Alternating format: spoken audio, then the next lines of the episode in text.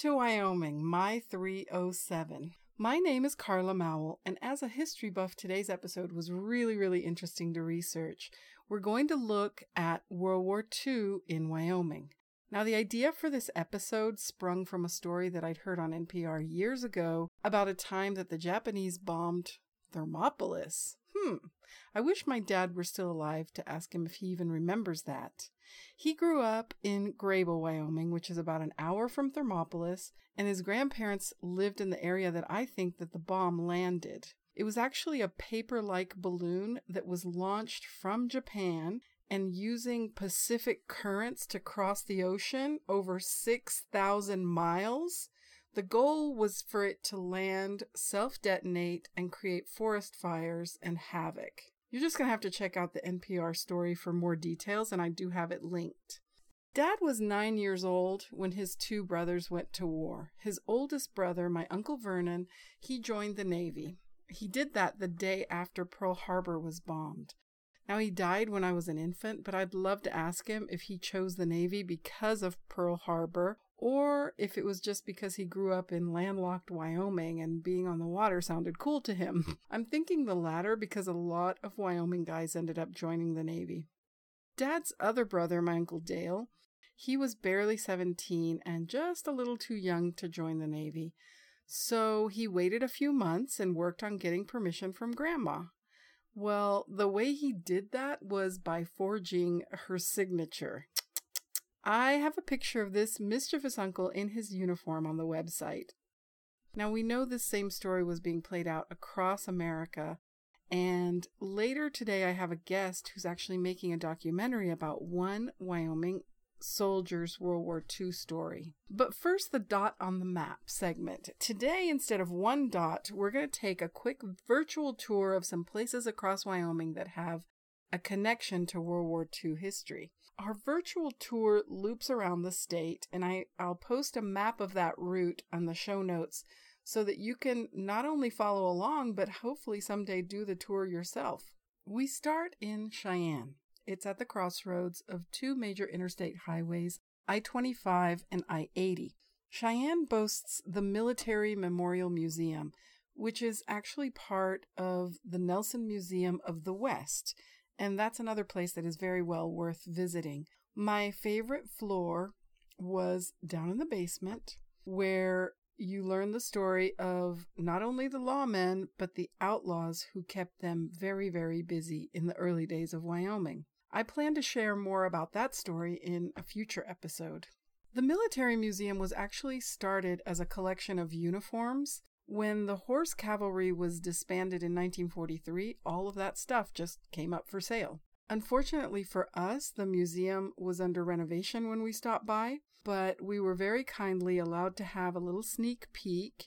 We got to see the collection of uniforms and some other military equipment, and it's all organized chronologically, so through the lens of the uniforms, you walk away with an extensive review of the changes over time in technology, in style, but also insight into the various campaigns. So I'm going to have to go back and visit them when the updates are completed.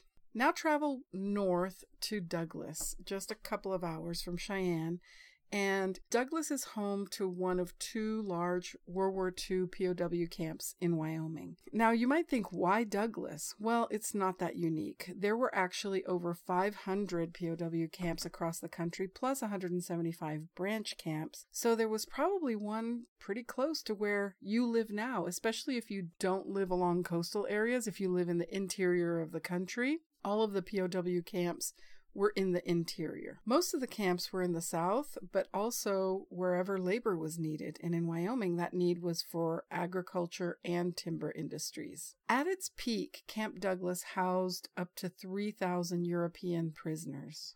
In Douglas today, the Officers Club is the only one still standing, and they've taken that building and repurposed it into a museum showing the life of prisoners of war there.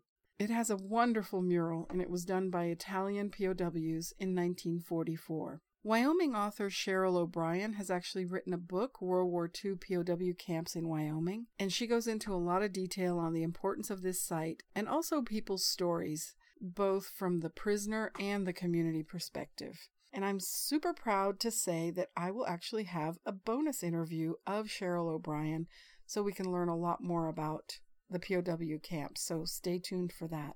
Keep traveling north until you get to Casper. There you can see the Wyoming Veterans Memorial Museum. It's really easy to find. It's on the same campus as the airport, just north of Casper, and it's where the original Casper Army Air Base was. So, where the, the museum in Cheyenne tells the big picture story through a collection of uniforms, the Veterans Memorial Museum is much more intimate.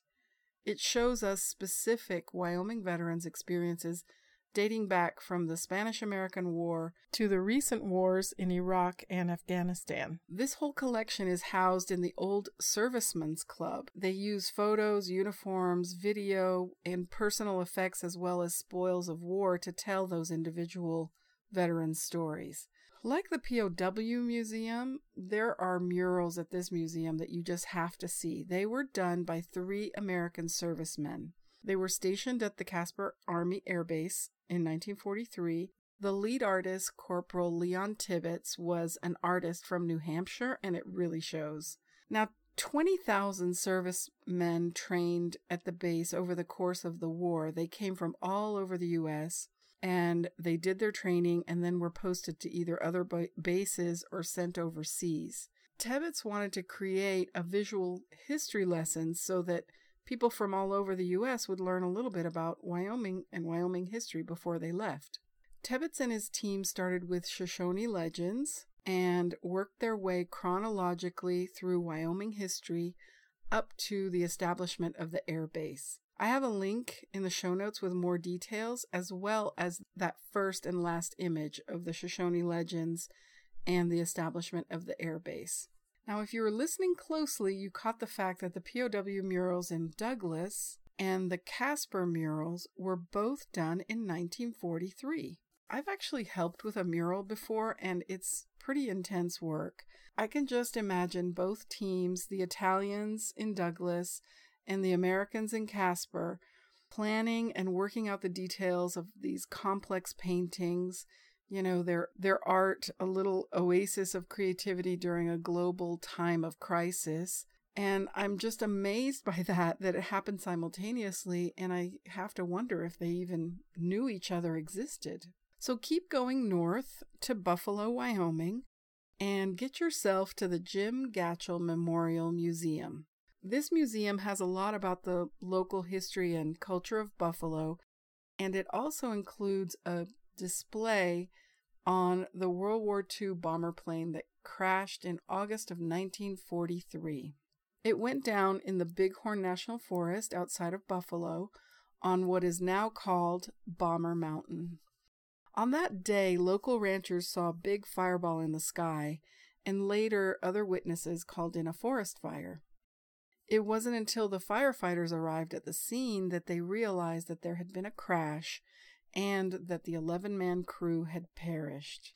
The investigation afterwards found that the plane had veered far off course, and the museum display tells the story of the crash, how it was found, and it includes artifacts like photos of the servicemen, the stories of each of the 11, and even parts of the plane.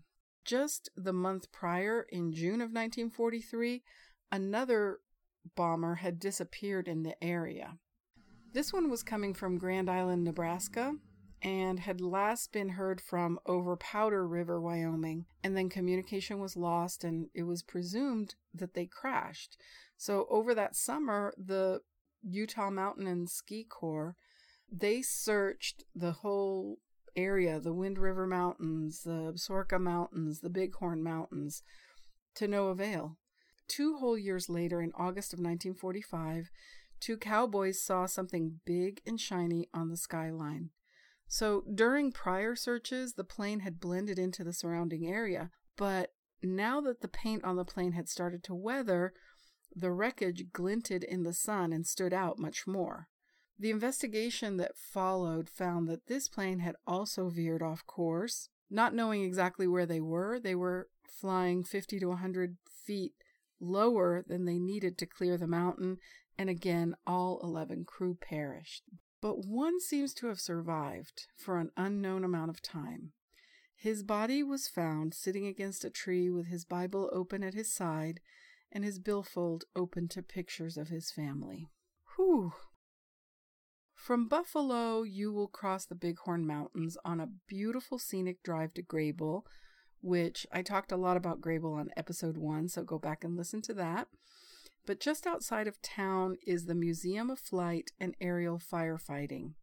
There you can get out and walk around a boneyard of old planes, including several World War II models. I don't know about you, but I enjoy visiting cemeteries, and one that's definitely worth a visit is the cemetery just outside of Greybull. In the veterans section where my dad is buried, they have built a memorial to Donald Ruhl, he was awarded the Medal of Honor for his bravery at Iwo Jima. If you follow military tradition, you can leave a coin on his headstone to let his family know that you stopped by to pay your respect. According to that tradition, you leave a penny to show that you visited, a nickel if you went to boot camp together, a dime if you served together in any capacity, or a quarter if you were there when they died. And now on to Powell to hear a very different part of the World War II story Heart Mountain, a lovely sounding name for a prison camp where Japanese Americans were brought from other parts of the U.S. and unjustly imprisoned because of their ancestry. The exhibit there tells the story of the Japanese Americans who were held there, as well as all the historical background on how this tragedy came to be. There are photos, artifacts, and oral histories to show what life was like at the internment camp. Exhibits also explore issues of race and social justice in America, and this is something that we need to revisit now more than ever. Former Secretary of Transportation Norm Mineta and retired U.S. Senator from Wyoming Alan Simpson, they served together as honorary advisors to this foundation. They actually met as Boy Scouts on opposite ends of the barbed wire fence surrounding the Heart Mountain compound. And that story just chokes me up. Whew! Well, we have one more stop before we close our loop, and I'm going to send you the long way. You might as well check out Yellowstone and the Grand Tetons while you're in the neighborhood. So go through that, and then the last stop is Dubois. And I've been practicing saying Dubois and not Dubois because I want to sound like I'm actually from Wyoming. Dubois is home to the brand new National Museum of Military Vehicles. It's so new that it was slated to open in May of 2020, but unfortunately, like many things, that's been postponed for now due to the pandemic. So I haven't visited yet, but I will when it opens and I'll let you know when I do. So it's time to fully close the loop and head back to Casper. I highly recommend that you celebrate by having a drink at the Backwards Distillery in Casper. They make creative and amazing drinks from liquor that they themselves have distilled, and included in that is the World War II classic Gin Fizz. So have one for me. One town I didn't mention was Rock Springs, Wyoming, and that's where my guest Mark Pedri is from. He's a Wyoming and LA based filmmaker who is working on a documentary about a very special World War II veteran from Wyoming who's also his grandpa. So let's have a listen to that conversation. Well, everyone, I'm really excited to introduce a special guest that we have today, Mark Pedri. And he has a super cool project going on that overlaps with my project of telling stories of Wyoming and that is about a story that he discovered about his grandfather's experience in World War II, and his grandfather was from Wyoming. So I'd like to welcome you, Mark, and thank you in advance for sharing your family story with us. Yeah, thanks, Carl. I'm excited to be uh, talking to you and other folks from Wyoming, people that are interested in Wyoming. Uh, it's something that I'm passionate about. I was born and raised in Rock Springs, so kind of down in the southwest corner of the state. And that's where uh, my grandpa made his life after his parents immigrated from Italy. So we have a lot of history in that area.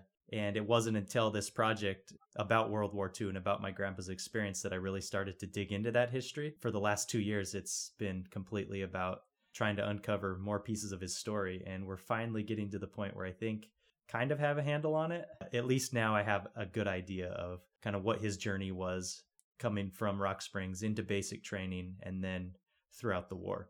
Uh, I mentioned that I grew up born and raised in Rock Springs, and uh, a huge part of my childhood was uh, my grandpa lived across the street, and he also managed a mobile home park. So um, I spent every summer, every day after school during the school year working with him. I've, we've tried to pinpoint what age we started. It was my cousin, my brother, and I. And we think maybe 10 years old is when we started, but it was basically like as soon as we could, you know, hold a paintbrush and uh, operate a screwdriver, he had us doing little odd jobs with him. And we spent, you know, basically that 10 years, some of the most meaningful years of our lives with him. So in a lot of ways, you know, he was kind of the most important person in my childhood growing up and you know, as you're becoming a man and learning about the world, he was the the central figure in a lot of that. I thought I knew him, you know, spending that much time with somebody. And I had always known that he was in the war. He um, had a, a, couple medals that he would give us to take to school for show and tell. And that was pretty much the extent of it. Then, actually, 10 years after he passed away, his house was still there. You know, we hadn't really figured out what we wanted to do with it. Um, and since then, I had moved to Los Angeles because I was uh, working in documentary film. And when I would come back, I would stay at his house. And this one particular time, I decided to just kind of look around and um, because you know his things were still there, his shoes were still kind of by the bed, and pulled back the the covers to get into the bed. There was a large, like a butcher knife, between the mattress and the bed frame. It caused curiosity and intrigue to look elsewhere and to start to be like, you know what, maybe there's something about this man that I didn't know. And that's when I went into his office and found what then became, I guess, the catalyst for this whole experience, which was uh, a relatively unorganized compilation of documents, photos, letters, scraps, you know, a matchbook from a prisoner of war camp in Germany, uh, some newspaper articles. And I just stayed up the entire night poring over this stuff because it was like I was meeting this man for the first time who had had such a profound impact on me, but it was a version of him that, you know, I really had no connection to. I'm sure you had a million questions that came to mind at that point. Yeah, I stayed up the entire night. The next day, I told uh, Carrie, my fiance, and also producing partner, you know, this, you wouldn't believe this stuff that I found. And I kind of went through what I thought was the story to her, and we were both taken by it. But we didn't know what to do. We thought, well, we need to preserve it. So let's just scan all the documents. You know, it just makes sense anytime you find something valuable like this, you have to preserve it because a lot of this you would be pulling pages of a newspaper and it was almost disintegrating in your hands. You know, I started asking family members, my dad, his two brothers, and we quickly realized that this story was basically on the brink of extinction. So that's when we made the decision to drop everything and really dedicate ourselves fully to learning and trying to understand his story. So that's when we moved into his house and started basically physically putting together a narrative of, you know, what do you think happened to him over there? What were the different camps that he was at? Uh, how did he get captured? Who were the people that he knew? Because in these photos, you know, he was standing with these people and, uh, you know, he was my age or even a little bit younger. I'm 32, so he was he was much younger. He's 10 years younger, and I started to get to know the people and reading the backs of the photos, and you know you start to learn their names and feel like they were your friend too. And I just had to know what happened to all of them because these were people he never mentioned. And then you took it on the road, right? You and your fiance yeah rode the bike through Europe trying to recreate his movement across Europe. Tell us about. So the first step was in Wyoming, and uh, we kind of got as far as we could physically get there, and I think we we didn't really expect it to turn into something this big, but we soon realized that each one of these clues was the, a piece of something much greater. And when we moved from Los Angeles to Wyoming, just having that sense of place informed the experience of of learning about him so much more. And that's when we realized that okay now we need to t- we need to go to where he was captured. We made the decision to take the journey on bicycle. And you know we're biking through like rural germany trying to connect with locals trying to just you know learn how this place is and, and connect with him through these places. And some of them are totally transformed uh, and then others there's you know a significant uh, you know memorial or one of the camps in fact is they call it it's in a state of controlled decay where they're preserving it but they're also letting it kind of uh, you know the time take its toll the you know the memories of the people that were here they're also in a state of controlled decay and it, it's constantly changing and, and if we don't take a piece of that and try to preserve it then eventually you know everything just kind of turns to dust and you it gets lost. Well your your grandfather's generation was a little bit older than my dad. My dad's older brothers went to world war ii my dad went to korea. And you know there's so many stories they have to tell but you figure like if they wanted to tell you they would tell. But then when you lose them you lose the opportunity to even ask. So how would you encourage people to try and get some of those family stories down? It, one thing that we've learned in doing this project you know we've talked to a lot of vets from world war ii people like myself that had a, a relative that they were very close to that they didn't feel they were able ever to approach to talk about these things. And you start to explore these these stories and these um, situations and that's when you realize that it's different for every single person. And i think being open and curious to their specific experience and focusing on that is what's allowed people to to help open up to us. And you know i'm very open when i'm talking to somebody about this saying you know i'm not trying to compare this to anybody's experience.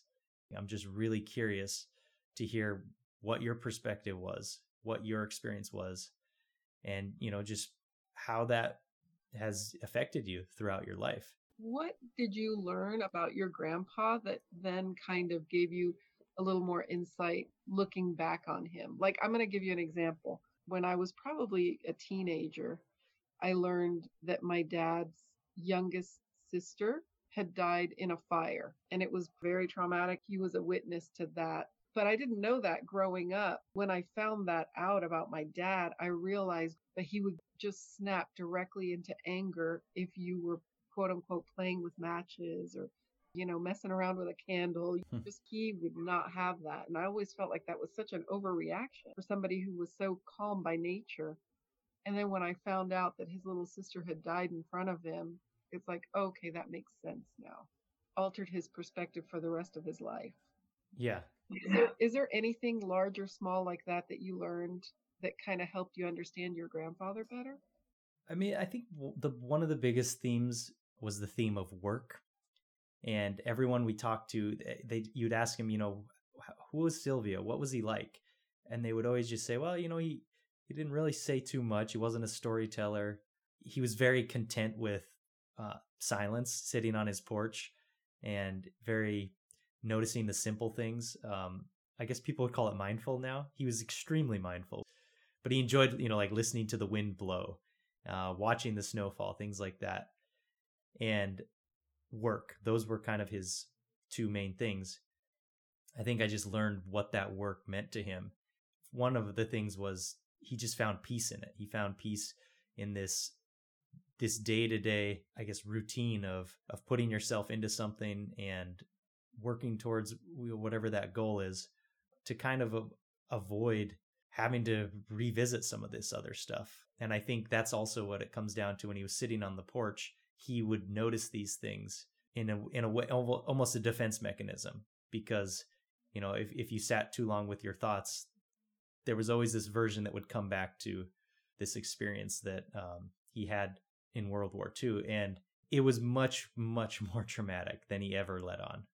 Right, and that work ethic is such a good match with Wyoming in general. You know, that's that's a thing that is so valued here. The ability to really just work hard, just physical labor, you know, whether it's ranch work or digging ditches, all of that hard work, that is something that also played well here in Wyoming unfortunate thing, there was a lot of people that he served with that we followed up on, you know, from the photos, and their outlet wasn't as. I mean, I guess you could argue work could be pushed to an extreme, and it's not as good, but like he didn't die of alcoholism, you know, like some of his friends did.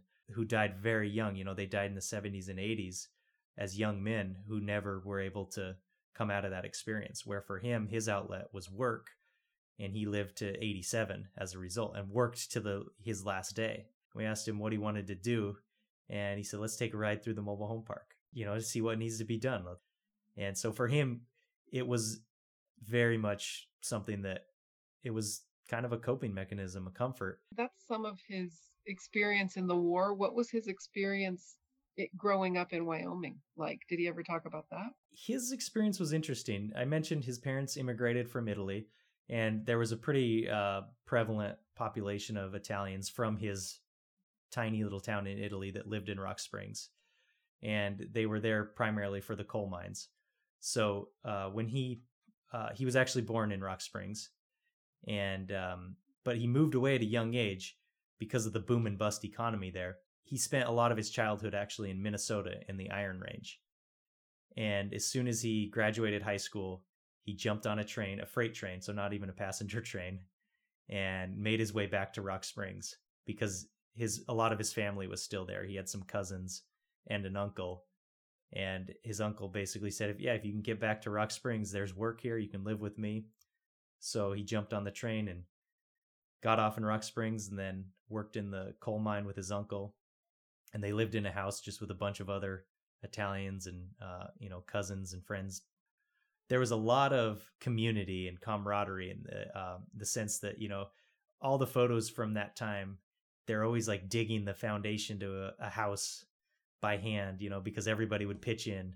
And then the people that would live in that house, you know, would be friends and family. And they would all cook for each other and so his experience there was you just part of a community and that kind of carried out through his whole life because when i met him like every every weekend every day there was always somebody that needed help with something and that's not really common in in a lot of other places which i think is pretty pretty unique thing about wyoming well, you haven't told us your grandfather's name so why don't you tell us just a little bit about the story of? I know he was in the hospital.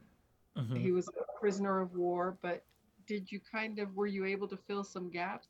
Yeah. So um, my grandpa Silvio, he was uh, in the 95th Infantry, um, which was an infantry division created specifically with the goal of training average people and and making them into soldiers. So it was part of Patton's General Patton's Third Army, they called it, and so he was a part of this group where it was, it was very rigorous training. I mean, they trained for uh, three years. So he was drafted in 1941 and then um, finally deployed after D Day in 1944. He landed at Normandy, but it was months after D Day. So at that point, it was essentially a port where they were bringing supplies. And his first job was a truck driver, where he was driving supplies from the beaches of Normandy to the front which was close to the German French border. The Allies raced across France so fast that they ran out of supplies. They were out of fuel. Then they had to bring in uh, additional people, which was that's what Silvio was a part of, to resupply the front. And in doing that, then they reached this town called Metz, France. And Metz was kind of a notorious uh, location in Europe because it had really never been taken by force in recent history. I mean, the, the last time it had been taken by an opposing army was uh, dating back to the Hun. So, you know, it was very, very uh, ancient city with a lot of military history. And whoever occupied Metz essentially controlled that region of Europe. At this point in time, it was the Germans. So Metz was kind of a screeching halt to this liberating France. And it was also pretty much the last stronghold before getting into Germany. So that's when he was called to actually fight in action. And their objective was to create a diversion so that the German army would be distracted on them building this bridge north of Metz. And then a larger army would be able to cross on another bridge. And then they'd have all the heavy artillery and everything like that. And they'd be able to come in and have a chance at taking the city. In retrospect, it was a a suicide mission. Unfortunately, um, Mother Nature chooses no side in war. And the night they crossed the river, uh, it was torrential downpour, flooding. Their river got washed out, and they were completely isolated. And so they dug trenches in on the um, the opposite bank of the river. And this is in November in France, so it's just you know at nights it's freezing all day long. You're just sitting in water. And what happened is uh, a lot of people started getting this condition called trench foot, which essentially is your skin just starts to rot from being saturated in water. So that was something that he also got. They fought for days in this condition to the point where they found a small village that had been totally abandoned when the Germans occupied and they took refuge in a barn. The Germans found out that they were in this town and they just started going house to house, raiding each place and just torching it. He lost two of the the main people that he had gone through basic training with. We had a lot of photos with him and these other two people. Then he was also captured during that time. That kind of marked the end of his experience as a soldier and the beginning of his experience as a prisoner. It was an interesting time to be a prisoner because earlier on, if you became a prisoner of war, you know, you were put into a camp and the Germans tried to maintain as much organization as possible. That means keeping people in one place. It's just logistically much easier. Earlier in the war, they were adhering more to um, some of the standards set by the Geneva Convention. So if you were a prisoner, you could write home saying, I'm in this camp in this town. I'm still alive. You know, I hope to see you soon. Letters like that. So at least your family would know that you're not being tortured and you're you're capable of writing and just getting that were those some of the documents that you have or no no so by the time he got captured the day after he was captured his the reinforcements arrived and then that week they liberated metz uh, so it was a huge turning point in the war the germans were kind of at that point on their back foot which meant they didn't care nearly as much about the prisoners of the enemy in terms of him being able to write home and even being kept in one place. That was all thrown out the window. He was marched from camp to camp, you know, put on a train, sent across the country, you know, all of these things that when you ask, um, you know, about the traditional prisoner of war experience, people say, no, no, they, they wouldn't have done that. It was, they were, they were very organized and methodical about how they kept people and and then you the more you talk to them you they say oh but that was okay in the final 5 months of the war all of that was thrown out uh, and they did some things that were you know totally uncharacteristic and one of those things was um, he had a paper that said he was in a concentration camp and everyone we talked to said that's impossible they never would have mixed uh, prisoners of war with soldiers with they called them political prisoners, but essentially the concentration camp inmates. That was always kind of a big mystery in his story. It's like it didn't make sense because he wasn't a storyteller. He didn't care to glorify any of this. He didn't tell anybody about it. So why would he say he was somewhere he wasn't? We kind of got to the point where we thought maybe it was just a product of, you know, him not really communicating his experience well, something lost in translation of time and uh, other people kind of taking his story and glorifying it. People like telling a good story, so maybe they were using his experience of, you know, Silvio. He he saw the worst of it. He was even in a concentration camp. It wasn't until we got to Germany we were following his track and we got to this camp. Uh, it was called Stalag 10B, and it's in a tiny little village called Sandbostel. We started talking to the camp historian, and that's when we learned that two weeks before liberation, that, that was the point where the Germans, they didn't want people to see what they were doing. So they started evacuating concentration camps and essentially destroying all the records and things like that. And they evacuated a concentration camp near Hamburg and they marched 9,500 people from that camp to the camp that Silvio was at. For him, he thought it was a concentration camp because uh, everything they knew, you know, about what was going on. Um, he was learning about it in real time, and for him to be in that camp, and all of a sudden one day these prisoners arrive, and their condition was, you know, it was described as the worst possible condition without being dead, um, standing to prevent dying, you know, because as soon as they laid down, they they just wouldn't have the strength to ever get back up again. It was just a, a crazy moment to realize that he was he was telling the truth and that piece did check out and it wasn't you know per se the the traditional concentration camp. Uh, in that moment, they had combined the two, and it was a really rare thing that there was, you know, to our knowledge, there weren't any other camps where something like that happened. So was he actually liberated, or did they just kind of abandon the camp?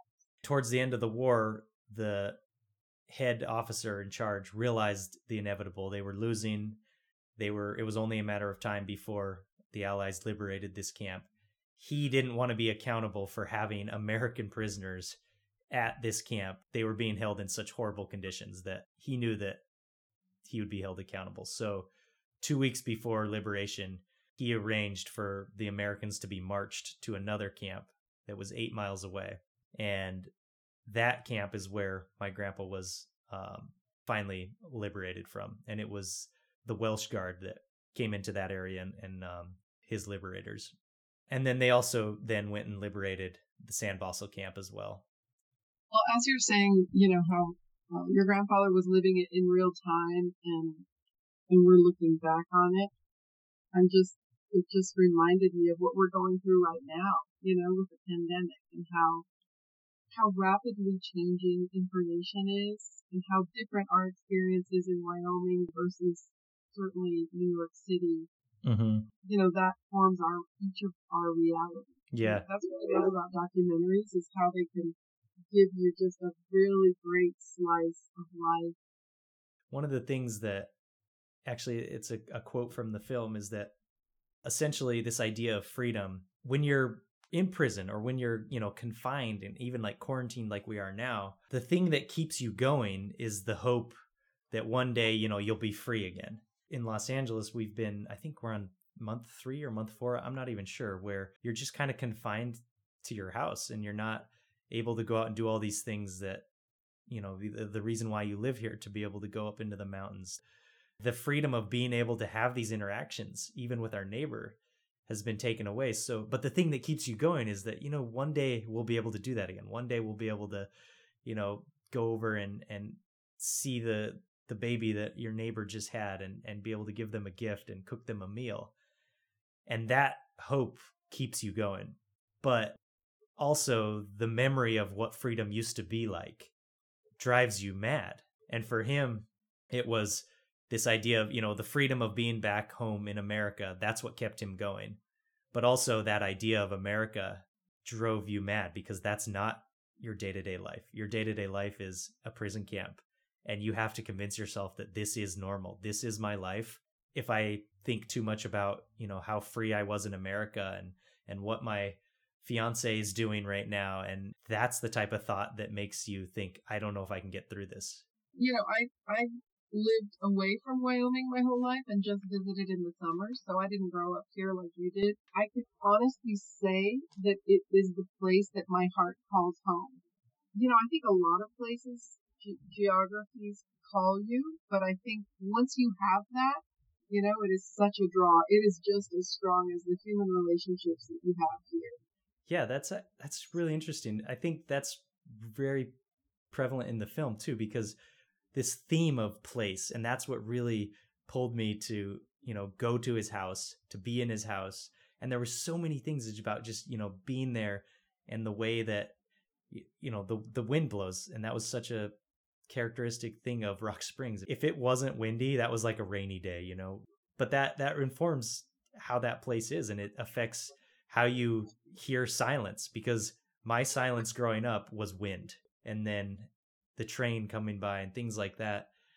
And you realize how unique that is when somebody from the outside comes. And so i remember we were sitting on my grandpa's porch with a friend um, who didn't grow up in rock springs. And we are sitting there like what is that sound? I was like what are you talking about? And then i i listened and sure enough there's like a blaring train noise that is just like it's always happening because the train tracks are a couple blocks away and you know that's a major union pacific route and they they honk their horn as they're coming through they're they're linking up they're changing things it's just this constant like loud clanking industrial noise and it just to me it was white noise Or it's even comforting. Like my grandma lived right by the railroad track in Greybull, And when I got an apartment in Denton, Texas, the landlord said, well, you know, I do want you to know the train is pretty close by. Some people complain about it, you know. Are you kidding me? That would be great comfort to me because that just reminds me of being at my grandma's house. Yeah. Yeah. So little things like that, you just, it slowly becomes, uh, you know, part of your psyche. Yeah. Mm-hmm. Well, is there anything else you would want people to know about your story and your project? Uh, I think the kind of the takeaway that I would like people to know about this, um, and it applies to to Wyoming or wherever you're at, but you know we're in this digital age where you know everybody basically has a sophisticated computer in their pocket. Whatever that story is that's close to you, it doesn't have to be World War II. Everybody has lived through something, and maybe the reason why they haven't told anybody is because they haven't thought that anyone's listening. The history that we learn about in school, you know, that's I call it big history. It's, you know, World War II, that's big history. We learn about, you know, kind of the, the Pearl Harbor, the D Day, the Holocaust, things like that. But then there's this thing called small history, and that's the personal stories. And that's, you know, being able to talk to somebody that was there and asking them, you know, what was their version of it. And it's happening, you know, now, today, with the virus, everything. Um, trying to tell people that there is such a small barrier of entry to document these stories. It's just a matter of listening. That's kind of how we maintain this history of of who we are as a people. Right, and how we show the little stories within the big story. That's really what the big story is made up of. I have some questions that I ask all of my guests. I have three questions. What's something that people driving through Wyoming may not realize? I think one of the big things that they don't realize is that tourism in Wyoming can be so much more than what the world thinks it is. You know, the national parks are beautiful. There's so much up there. Uh, if you haven't climbed in the Tetons, I think that's that's an experience that you know is second to none. But I think the real tourism of Wyoming is taking a beat, stopping in these small towns, trying to connect with people, pull yourself out of your screen and, and, talk to the people next to you. Because one thing about Wyoming that is so interesting is the amount of people that are willing to open up to you if you're willing to open up to them. And as soon as you, you know, leave your judgments and everything at the door and just try to talk to people and hear their story. And what I found is so cool about Wyoming is these small cafes and bars and things like that where people are willing to give you the time of day. And that's the real stories and like the magic of Wyoming is. I totally agree. What do you think is the hardest thing about living in Wyoming?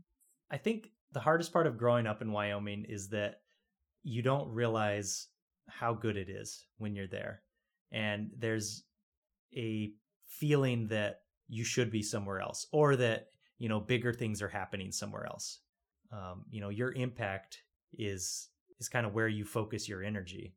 Another question that I ask everyone is just in general, what do you love about Wyoming? I think for me, it all comes down to just there's so much to explore whether it's the landscape uh, or like we've been talking this whole time, the people, the history, the the folk history is incredible. I'm super excited for your project and I wish you all the very, very best. I know it's going to have a lot of heart in it because it means a lot to you. And I just know your grandpa would be so proud. Yeah, well, it's been quite the journey, and I guess it's just begun. But uh, thanks for letting me talk about it. It's something I'm passionate about. So anytime I can let other people know his story and what we've been doing. It's just a great experience. Well, thank you so much for joining me today. All right. Well, I look forward to more Wyoming stories in the future. Again, thank you, Mark, and thank you, listeners, for your patience as I grapple with the tech side of this project. The sound will get better eventually, right? I hope so. And now for the segment on Wyoming wildlife.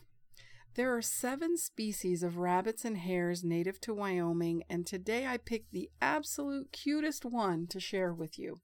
I associate rabbits with World War II because my dad said that rabbit was their main meat as a kid. I imagine that had to do with the after effects of the Great Depression, but also, you know, rationing during the war. Apparently, they ate a lot of it, and Dad was not a fan. I'm pretty sure they wouldn't have bothered hunting today's Wyoming wildlife, which is the pygmy rabbit.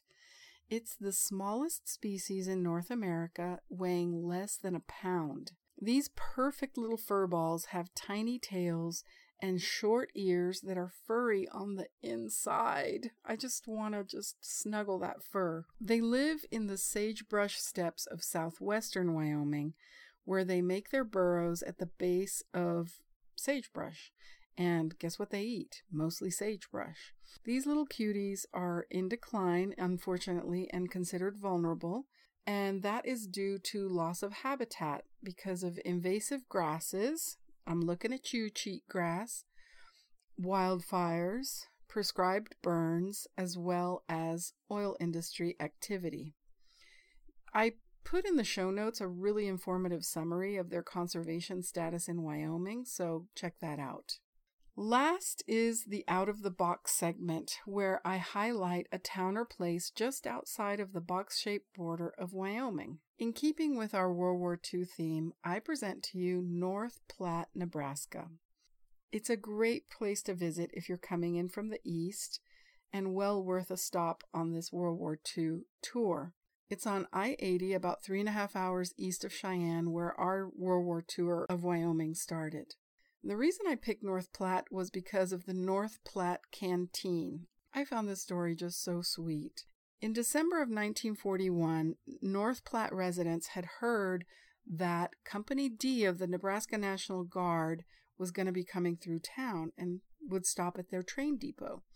So they decided to gather at the train depot and give Company D of Nebraska National Guard a big surprise hometown welcome. The troop train stopped, and it was Company D, but the surprise was on the town because out came out Company D of the Kansas National Guard.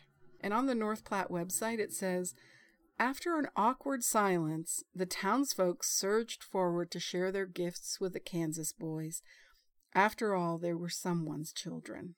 That's just so sweet. This one time event turned into a big deal. The whole town got into opening a permanent canteen at the depot to feed and to bring up the spirits of the troops that were coming through. This whole effort lasted 54 months, involved 12,000 volunteers, and served more than 6 million servicemen and women over the course of the war. Today, large groups can still have that canteen experience, starting with a visit to the museum and then a dinner with items that would have been included on the canteen menu. And I'm imagining lots of delicious pies. While researching North Platte, I saw a very familiar face in the North Platte Visitor Information logo, somebody who I associate with Wyoming, and that's Buffalo Bill. Well, it turns out that William Cody was originally from North Platte, Nebraska, so there's another Wyoming connection. North Platte has a lot of fun stuff to do, and here are some things that caught my attention on their website. I mentioned Buffalo Bill. You can go see the Buffalo Bill Ranch State Historic Park. But also, what sounded fun to me was floating down the river on an empty cattle tank, organized by like a local outfitter. And the third thing is something I actually have done in North Platte, and that is visiting the sandhill crane migration in the spring. It is absolutely amazing to see these huge, majestic birds. I'd like to go back and book a tour because they take you to the viewing blinds that get you way, way, way closer to get better pictures. So it's time to close the gate on this episode. Thank you so much for listening, and thank you to the folks who have emailed or messaged me with feedback and encouragement. Let me know if you decide to take my virtual tour and turn it into a reality. Post your pics to Instagram and hashtag it Wyoming My 307. A big, big grazie to Mark Pedri for sharing his story. I cannot wait to see that documentary. Please follow him on Instagram and Facebook to get updates on the project. And again, links are on the website for that. That website address is wyomingmy307.blogspot.com. And you can find links to the museums, places, reference information for what was covered today and past episodes. If you have questions or suggestions, email wyomingmy307 at gmail.com and make sure to follow Instagram wyomingmy307, all one word. Happy trails to you until we meet again.